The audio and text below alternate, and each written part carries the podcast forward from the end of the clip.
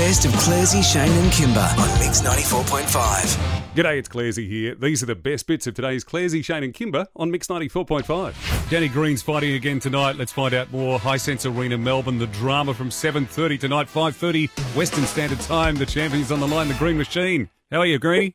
Hey guys, how are you? Good, mate. Good, Greeny. Tell us when was because I don't know when your last fight was. How long has it been since your last one? November 17, 2012. That was quick. Oh, okay. So this is a big deal. Yeah, you know, it's been a while since I fought. My opponent, uh, Roberto Bolonti, is, is um, he's been very active. He actually fought that same week for his first world title attempt. He was unsuccessful. It took Tony Bellew in England, and then again last year fought um, Jurgen Brähmer, a two-time champion and a renowned puncher, and was unsuccessful. And he fought three weeks ago with the with the second round KO for the light heavyweight South American title. So look, he's in uh, he's in good nick. He's ready to rumble. He's fresh from his last fight. And uh, he's ready to go, so it's yeah, it's going to be a tough one. Mate, we bump into each other every now and then down the beach, and you've never been out of good nick. Uh, is that been just a conscious thing to just to stay there and just uh, keep yourself uh, looked after? Oh, Clezzy, mate, it's just, I guess, uh, a way of life, mate. I, Yep. I've been, you know, fighting game since I was 12 years old. So for me, it's um, it's it's just a way of life, mate. And, and being in good physical condition is something that, uh, you know, I think hopefully I'll be able to, you know, look after uh, forever. Does that mean you're the only person who's not nervous to jump on scales in front of other people for the weigh-in yesterday? no, no, it's, uh, you still get a bit nervous. It's, it's just strange sitting there getting your kid off and going, yeah, right, yeah.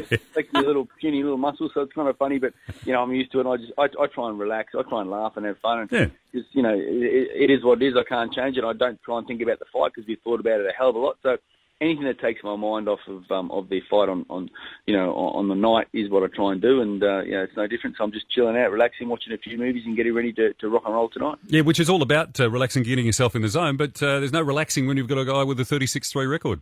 No, no. And What's it- look, I've been around, like I said, I've been around the fight game for a long time. You know, nearly thirty years, and um, he uh, he's a tough. I, I, I know a tough man when I see one. A lot of guys who who look tough aren't tough, and this guy, you can see he's tough. He's a hard man. He's not afraid of me at all, and you know he's ready to go. He's cocky. He's confident. He seems like a good fella, and he seems like a very very hard man. Yeah. No, I'm in for tonight. I mean- Any, anyone called the Beast, you don't mess with. Yeah, he's had a, yeah, he's knocked out 26 guys out of 36 Yeah. wins, and he's never been knocked out himself. So uh, you know, it's a tough fight. Oh, I was about to raise that. In, in 39 bouts, he's never been knocked out. If you know that, do you go in h- like looking for a knockout, or you just think I'm going to, you know, beat him through points here? Like, do you have? Does it change your strategy when you really know their background? Kymba, you've been doing your homework. um, yeah, it's it's it's really about um, you sound like a commentator. It's it's it's really just about going in there and, and not sustaining damage. I don't want to get knocked out myself. I don't want to take any damage, which I know I'm going to, but that's the game. Try and negate what he's trying to do to me and try and impose my will on him. And uh, look, I'm I'm not looking for a knock- knockout. I never do. If it comes, it comes. I could knock him in the first. I could knock him in the tenth. He could knock me out in the fifth. Who knows? That's the game. Should be switched on and ready to rumble tonight. Hey, Greeny, just a comparative in uh, sports and the physicality. I know you've got mates at West Coast and at Freo, but the Derby was a pretty bruising encounter. Uh, could you imagine yourself uh, playing footy at the top notch and the top level and the way those guys take hits from every direction? Oh yeah, I could I could definitely uh, imagine myself playing it, but uh, I just wouldn't get a kick in reality. So it'd, it'd be it'd be no good. But yeah, the boys, it was a tough game. I was watching over here, had all the crew in the room, and the Eagles got up. It was great to see the Eagles get up in seven goal first quarter. It was like oh. When Jack Darling kicked that first goal, he just got on his boot. He fumbled in the in the, in the square and just got on his boot. I was like, oh, it was a cracker. So Yeah. it was great to see the boys get up and have a victory. And over here in Melbourne, where I was, everyone was talking about the Derby. So it really, really creates a massive buzz, the the Western Derby. Yep, one and two on the ladder. All right. Well, what are we supposed to say for boxing? What do we say for tonight? I think you just say uh, probably the best thing would be say um good luck. Yeah. Yeah. Good luck. Hey, Greeny, good luck. go, luck, go and tame the beast, Greeny. Thanks heaps, guys. Appreciate it. Be on main event. It uh, starts at 5 p.m. your guys' time over there on, on Foxtel. And Thanks, we, we back you in, mate. thanks, Kimbo. and uh, just uh, thanks for that little bit on Dancing with the Stars, mate. You are gold. You are you are a performer. Well done. Terrific. You had to bring that up, mate. Have a great day, guys. Did I take it? We, I mentioned that the AFL took out uh, four of the top uh, five stories on the news last night. It was phenomenal. I was watching Seven News, and it was pretty much across the board wherever you went. Yep. There's so much going on, including uh, you know like the golden child, the golden boy from the Essendon Footy Club, and James Hird no longer. You know, uh, in control of the footy department there as coach. Yep. Uh, and, you know, 253 games, two flags, 1996 Brownlow, five times All Australian, five times fairest and best. You don't get any more decorated as a It's footballer than that. huge, isn't it? Let's talk to Tom Browne from the sports department at Seven Melbourne. G'day, Tom. How are you, mate? Morning, guys. A huge day in sport. It's not often that a biting charge will be trumped by an AFL record TV deal and James Hird being sacked. A phenomenal day in AFL footy. Yeah, just incredible. Got uh, people talking, and all three issues have people talking. Of course, here in the West, uh, we'll move on to the tribunal shortly, but Hirdy's gone. Uh, it sort of had to happen for the club to move on, didn't it, eventually? I think eventually it did. He'd survived so much. He'd survived the Switkowski report, obviously uh, survived those two court cases last year. It looked like they were going to replace him permanently with Bomber Thompson. He talked Paul Little out of that. But in the end, the board formed the view, and I think probably sensibly, particularly in light of their recent performances, that uh, the club simply couldn't function as a normal footy club, go about its normal business. The players couldn't go about their business while he was the coach. They formed the view that basically, look, in the end, he was basically sacked. I know it was a mutual parting of ways, but uh, James was told last Friday by Paul Little, the chairman, that the board had formed the view that uh, look, so long as this Asada WADA issue was around and uh, he was there, they couldn't move on. Well, over time, Tom, do you think that James Hird will be remembered as a champion, or do you think this drug saga at Essendon's just going to forever plague him? Unfortunately, I think his legacy will be marked by this drug saga. You went through his record at Essendon before. He spoke about that record yesterday, his family history, the standout at Windy Hills called the Alan Hird stand. I mean, he's just got such an incredible history with the club but uh, some of the deficiencies in terms of his coaching and decisions back in 2012 in terms of this supplements program, I think the public feels that perhaps he didn't take as much responsibility as he should initially. And uh, look, his legacy will be, I guess, uh, inked or marked a little bit, or quite significantly by this.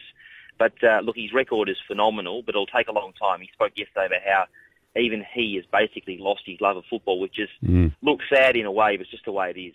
Mate, let's move on to that TV rights deal. It was amazing to see that power table with Kerry Stokes and Rupert Murdoch and some other men on that table who would consider themselves very powerful people. Sort of almost, uh, it was quite bizarre to see all of those big players there. It's a huge amount of money. It's uh, Channel 7, you guys at Foxtel and Telstra as well. Uh, big news story.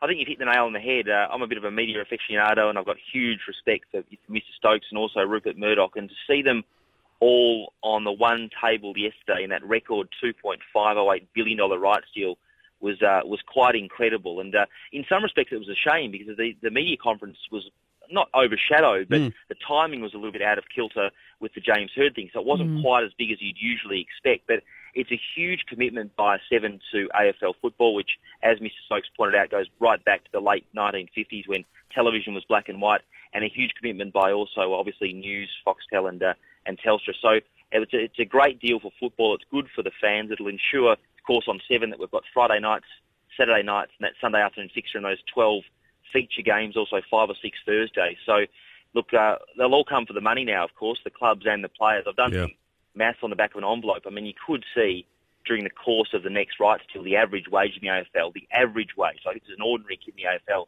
start to get somewhere around $500,000. And to think that mm. seven or 800 players will earn on average that, it is, it will secure AFL as the number one sport in this country, as was noted quite correctly yesterday, for a long time to come. Well, Tom, I mean, the existing deal was worth 250 million per year, and the new deal is 418 million per year. Has the attraction to footy increased so much that it justifies that spending? Well, I think you probably have to ask uh, people higher up at the TV networks than me. It's a huge financial commitment that shows the value, certainly, of live sport on TV. It obviously drives subscriptions on pay television. It's uh, one of the key platforms, certainly for Seven, and uh, it shows confidence by the networks in the sport, and also shows Australia's passion for footy. Whether it's incrementally grown in that time, it's an interesting question. But if they're prepared to pay it, these networks, they must absolutely see value in it, certainly. Mm. And Tom, quickly, uh, you know, the players will want to get their teeth into that, but not into each other on the field. Geez, that was controversial. Two weeks, I reckon that was a bit light on. We were discussing mm. on radio here this morning whether you can have an involuntary bite. But uh, look, two weeks for that. I think Alex Sorvani, I think cop four. He was perhaps a little bit lucky. I think the AFL yeah. advocate was seeking five or six. But uh, certainly a damaging derby for both Fremantle and West Coast. But hey, let's look at the positives. Uh, deep into September, both those sides are going to feature, and I think it's great for the competition and uh, certainly great for those two clubs. And gee, I'd love to see Ross Lyon do well. Mate, it's going to be bizarre uh, in a few weeks' time if there is a uh, Derby final, and you guys over there are calling it Derby, and we're calling it Derby for uh, for all of the finals action.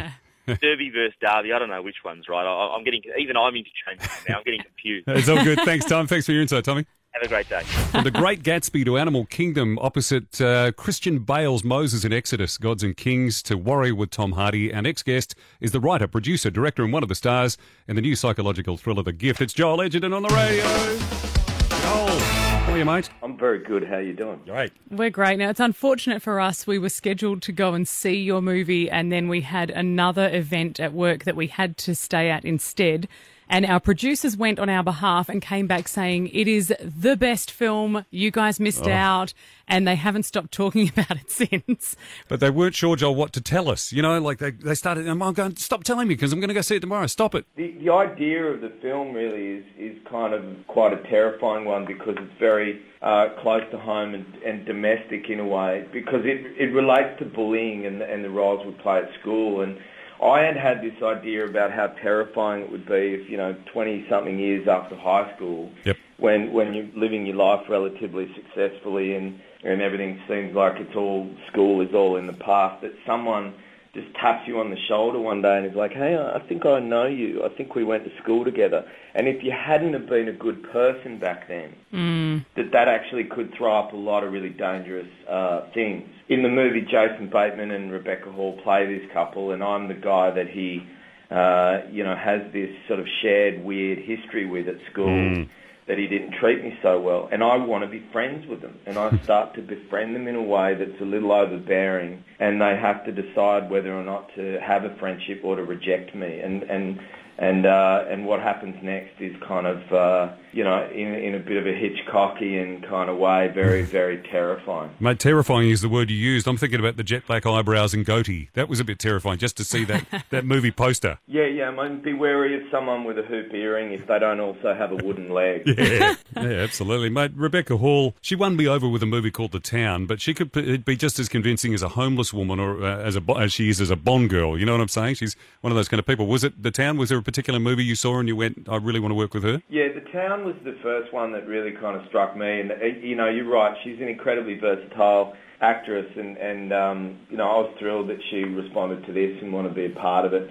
You know, because the film is also not just about bullying in school. What she responded to is about, you know, another theme of the movie is how we, how we bully each other within relationships and how we manipulate and control each other, you know, in a domestic setting. And, you know, the, the real coup was getting Jason Bateman, you know, in the role because he's playing in a, in a very dramatic part and we're used to watching him be funny. And I think when comedians turn dramatic, it can be very exciting. Mm, Absolutely. And writing your own role or writing this movie, does it feel deeper in connection for you, or is it more challenging taking on somebody else's vision when, when they provide you with a script? Being an actor, you can hide, you can run and hide, or you can steal all the glory. Like, if the movie's great, you're like, yeah, I did that. If, if it doesn't turn out so well, it's not your responsibility. But, you know, writing and directing something is very much you saying, this is me, this is my thoughts, this is part of my brain up there on screen. Yeah. But writing a character for myself is almost like doing all the research that I would otherwise do in another film. It's, and the research is just purely by writing it. How about to get in the um, the mood to be uh, and, and get into the right zone, mate, for to be Gordo? Is that a difficult process for you, or because you've written it, just made it so much easier? Well, I had a very, very clear idea about how he was supposed to look and behave. The problem was I, I hadn't realised that all that time when I'm on set just as an actor, I, I always thought it was like, oh, this is all this time and I have to sit and wait for a scene to be shot. In that time, I'm usually really thinking about what's about to happen. Because I was also directing the movie, I had really no time to just adjust my mindset for, for getting in front of the camera. So I had to kind of learn to just sort of work that out quicker and, and not be so uh, languid about how I was going to approach a scene. Yep. So it was really just jumping from one job to the next. But see, that's great too because now we know Joel Edgerton is is the name. That's a person who we know is continuing to to be in work and continuing to produce great work. So, are you doing something right now? The movie I'm about to shoot is called uh, Loving, and it's about a couple called Richard and Mildred Loving who got married in the 50s in the United States in Virginia, and were thrown in jail because she was uh, she was black and he was white. Right. And um, their case was taken to the Supreme Court and overturned uh, the the ruling in, in the rest of the American states that it was illegal to for people of different races to marry each other. So it was a big watershed case in, in the United States, and um, uh, we're about to start shooting that in Virginia. It's, it's, it's sort of like me going back to my day job. I'm, Mm. I, I told the director it's going to be so much fun. I just get to sit and watch you go through all the agony. yeah, yeah, you don't have to do the switch. We are so looking forward to seeing the gift, and uh, even despite the fact that our producers have said they didn't want it to end, and now it's plaguing them, um, we're still keen to go. Do it. I can't wait for you guys to see it. I want to hear what you have to say about it. There you go, Joel Edgerton. Uh, Kymba will have praise, nothing but praise. The best of Clairsy, Shane, and Kymba on Mix 94.5.